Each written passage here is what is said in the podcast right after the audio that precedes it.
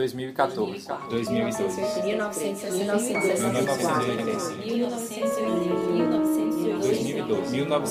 1910. 10 de setembro de 2014. Esse é o Histórias ao Pé do Ouvido, podcast do Acervo Recordança, que nessa temporada se propõe a conversar com artistas da dança do Recife através de entrevistas concedidas ao acervo por esses artistas entre os anos 2003 e 2004. Essas entrevistas não foram originalmente realizadas com o objetivo de serem publicadas, por isso algumas delas apresentam ruídos.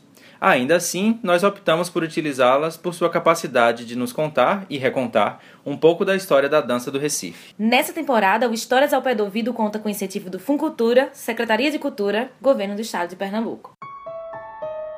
Eu sou Marcelo Sena e gostaria de dizer que nesta data a gente está passando pelo período de inscrições do Festival Internacional de Dança do Recife, que chega à 19 edição. Eu sou Gil Brainer e eu queria dizer que essa semana o tão aguardado resultado do edital do Funcultura sai na sexta-feira, às 11 horas da manhã, no Museu do Estado. Eu sou Elis Costa e queria dizer que a exposição do Recordança, dos 10 anos do Recordança, está aberta a visita no Centro Cultural dos Correios até 2 de novembro. E para você, que dia é hoje? Ela fala quatro espetáculos, né? Ela falou do Anjo Azul, ela falou, acho que de Senhora dos Afogados e Piazzolada. Eu ainda não consegui escutar ela falar Vamos de escutar. tudo.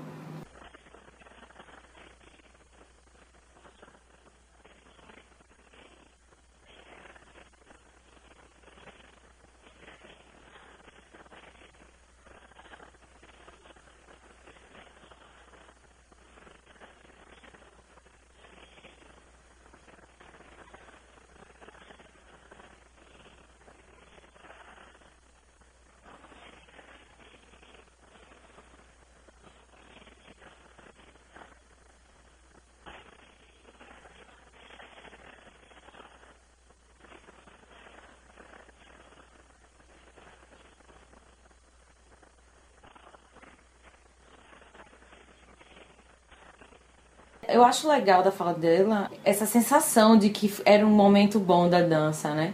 Ela usa até a palavra como se fosse um movimento, né? Era um movi a, a dança estava se movimentando bastante nessa época. E de uma certa forma é um, um modo de pensar diferente, né? Como associação. A colocação da Associação de Dança do Recife, num lugar dessa associação, como a gente pensa muitas vezes, né? Como um centro de mobilização. Mas na mobilização que eles falam também tem a própria profissionalização no modo de criar, né? A criação do sindicato é muito recente, quer dizer, nessa época nem, Nem existia tinha. ainda Aqui no Recife não, né? que é de 1987, o SATED de Pernambuco. A lei do artista, que é o que vai respaldar todos esses direitos, é de 78. Lembrando que essa fala de Maria Duarte está sendo em 2004, né? A entrevista é de 2004. Ou é 2003 ou 2004. E está falando da década de 80 no começo, né?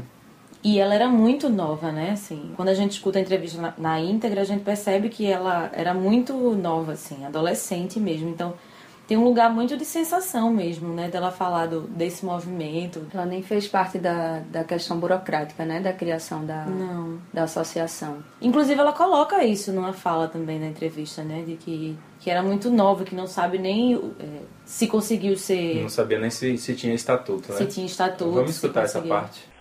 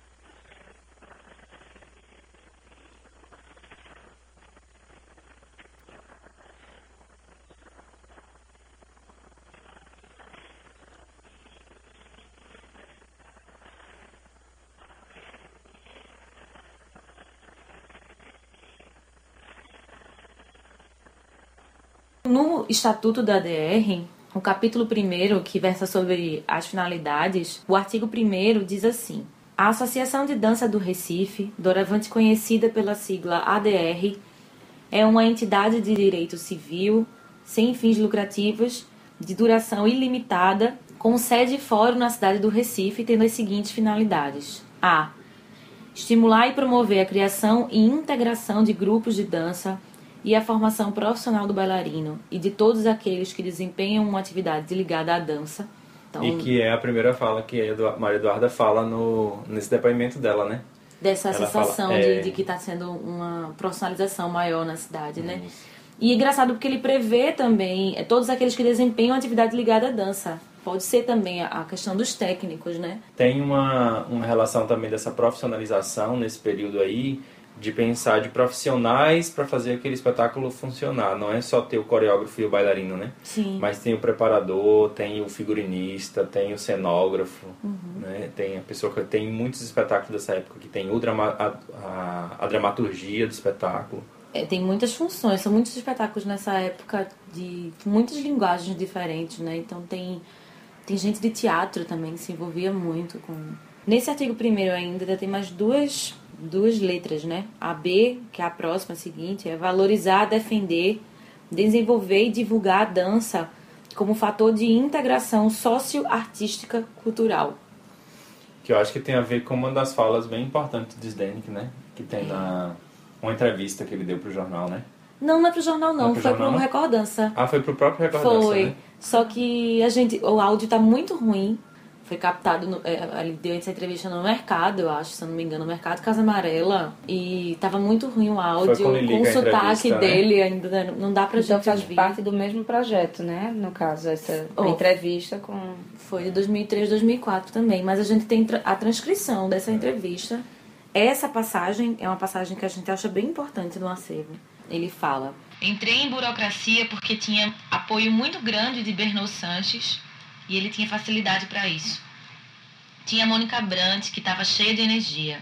Tinha Mônica Japiaçu, que tinha peso de personalidade que ela é. A gente tentou fazer a associação para bailarina deixar de ser bicha e bailarina deixar de ser puta. Para bailarino ser gente e ter trabalho como qualquer outro, e ter direitos como qualquer outro. Porém, foi muito mal explicado e pensaram que queríamos fazer uma super academia a nosso favor. Não é nada disso. Tem estatuto que diz tudo isso, mas ninguém leu, porque o pessoal, pelo visto, não sabe ler. A tentativa foi tão limpa e tão previdente porque foi feita 20 anos atrás. Foi antecipada. Talvez por isso não deu certo, foi antecipado. A única pessoa que não se decepcionou fui eu. Mônica Brandt largou a dança e trabalha em publicidade. Melhor bailarina que já vi era ela. Mônica Japiaçu era a melhor criadora que já vi desistiu também. E Bernard resolveu morrer. É mais fácil. Quando se tem uma ideia dessas e ela se frustra, é como se algo cortasse dentro de você. Eu não sei explicar bem isso. Acho legal agora a gente escutar a fala de, de Mônica Japiaçu, que estava bem próximo né, desse, dessa, desse núcleo que estava coordenando a, a associação, para falar um pouquinho do que é esse momento. Né? A gente escuta a fala de Sdene, que também é bom ter um contraponto, né? Para saber se é exatamente isso que ela pensava. É, que Zdenek, Mônica Japiaçu e Bernot acho que estavam bem cientes desses objetivos da associação. Né? Sim.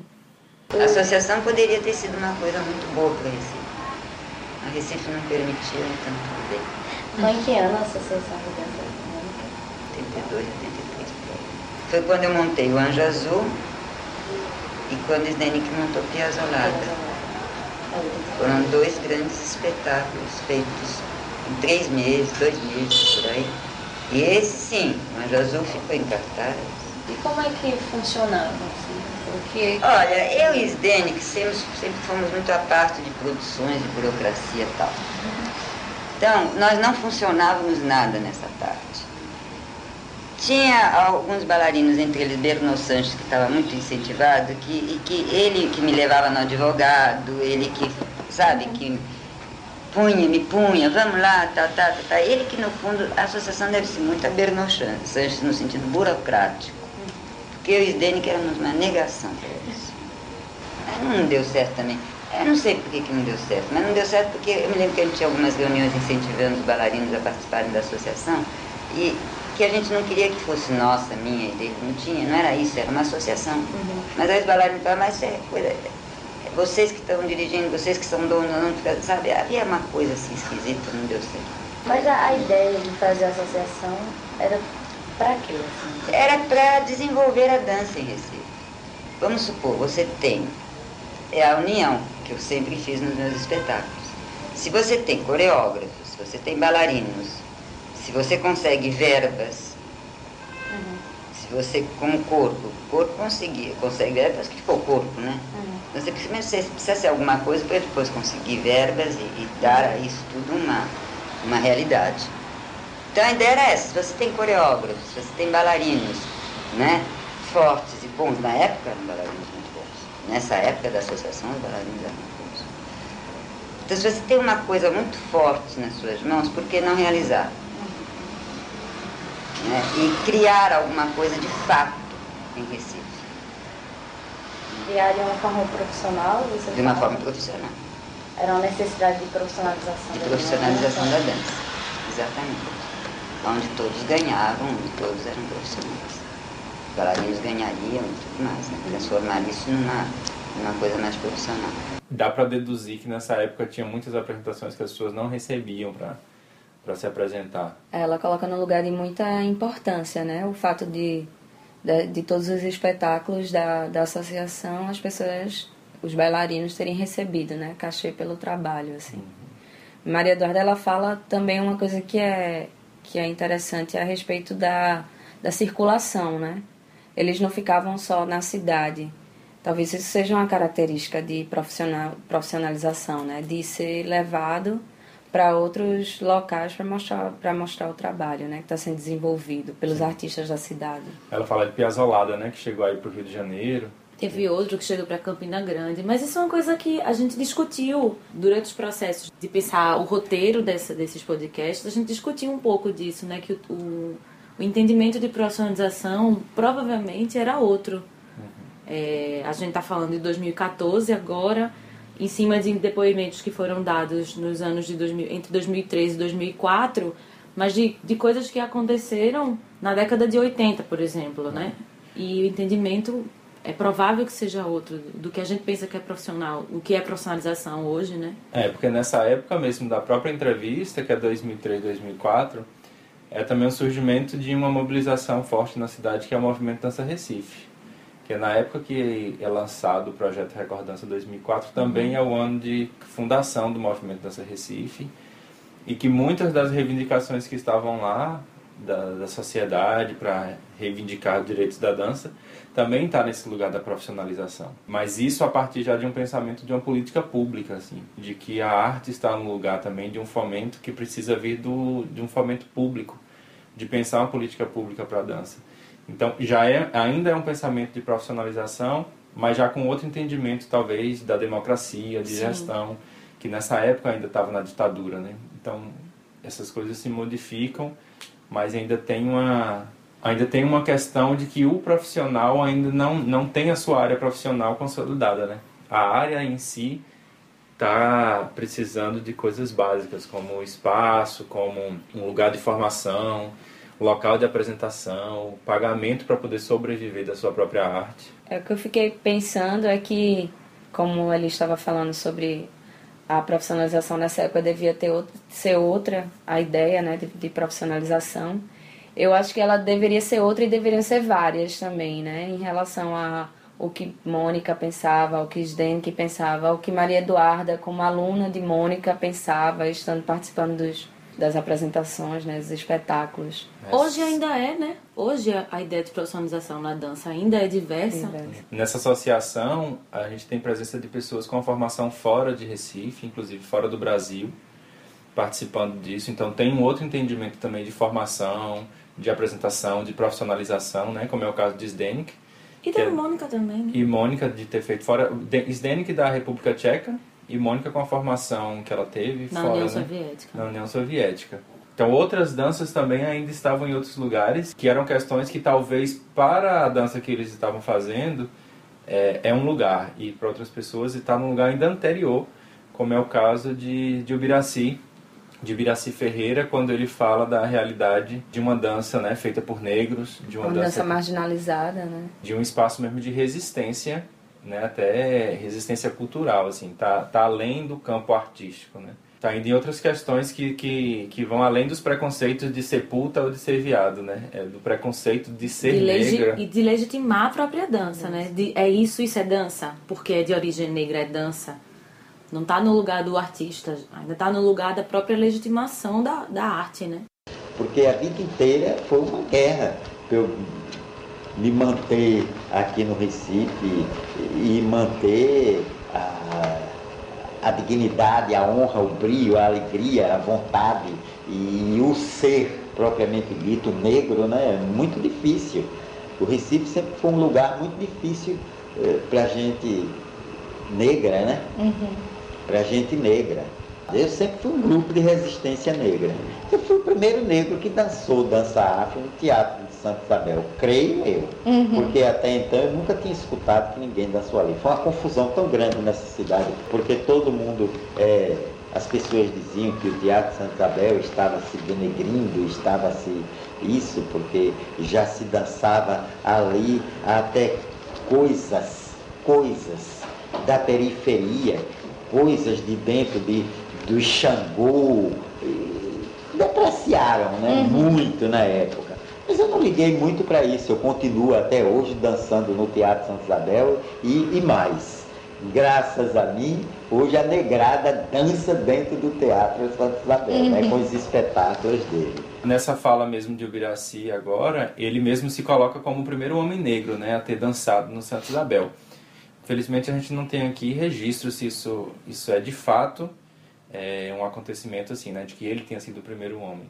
Mas só dele falar isso no depoimento, se teve outro ou se tiveram outros, não era comum isso acontecer. A ideia que transmite é que enquanto é, o Biraci tentava legitimar, como eles falou ainda agora, da, a dança dele, é, a ADR ela estava em outro espaço, né? De, de De profissionalização, De profissionalização. no sentido de remuneração, né, também. Tem até um, um outro artigo, né, do, do estatuto que, que Tem fala um pouquinho sobre artigo, isso. tem né? uma, uma terceira letra, uma terceira e última letra desse primeiro artigo, que fala do colaborar com as instituições públicas e particulares ou privadas na formação profissional e na divulgação da dança, podendo para isso firmar convênios, apresentar projetos, elaborar e ministrar cursos sob sua direção ou controle é muito diferente, né? Enquanto a ADR já estava numa, numa preocupação, já pensava na formação, assim, já pensava em firmar convênios para relocar a sua dança, assim, para colocar a dança num lugar mais próximo do, do, do profissional, assim. É, ainda tinha gente na mesma cidade que estava brigando para ser reconhecido enquanto artista, né? E ia ser reconhecida a sua arte enquanto arte. Isso tudo no começo da década, né? Então a Associação de Dança ela surge em 1982 e vai até 1985. E em 1985 surge uma outra instituição, né? Uma outra uma outra mobilização disso, que é o Conselho Pernambucano de Dança, né? que a gente também não tem muitos documentos do conselho, na verdade a gente só tem o boletim informativo primeiro deles. Que é com Bernot também, não é? É, conselho- também participou do conselho, mas o nome é, que estava à frente mesmo do conselho era o de Fred Salim. Então, o Conselho Pernambucano de Dança ele apareceu justamente no ano em que a ADR encerrou suas atividades, né? Foi aclamado em reunião na TV universitária, na televisão universitária. E nesse primeiro número de seu boletim informativo, ele declara como sua finalidade máxima unir esforços, valorizar os artistas da terra, criar plateias e difundir o amor pela dança em seus vários segmentos. A gente está lendo literalmente o que está escrito né, nesse boletim. que eu acho interessante, pensando no caso nas outras entrevistas que a gente já escutou e, e que fala sobre a dança popular, né, da dança local, é, nessa fala o que se percebe é que existe uma preocupação com isso. Bom, nesse podcast a gente usou entrevistas de três pessoas que foram concedidas ao acervo, né? Maria Eduarda Buarque, Mônica Japiaçu e o Biraci Ferreira. Se vocês tiverem interesse de saber quem são esses profissionais da dança, o que, que eles produziram na dança de Pernambuco, vocês podem acessar o Acervo Recordança online através do endereço recordança.com.br e lá vocês vão encontrar todas as informações que a gente tem disponível no acervo sobre esses artistas. O Histórias ao Pé do Ouvido conta com as seguintes pessoas em sua ficha técnica: Pesquisadoras, Ailce Moreira, Elis Costa, Ju Brainer, orientação e edição, Marcelo Sena, arte gráfica, Yara Salles, realização. Acervo Recordança. As entrevistas utilizadas nessa temporada foram feitas entre os anos de 2003 e 2004 pelas pesquisadoras Liana Gesteira, Márcia Virgínia, Maria Helena Sete, Roberta Ramos, Tamisa Vicente e Valéria Vicente.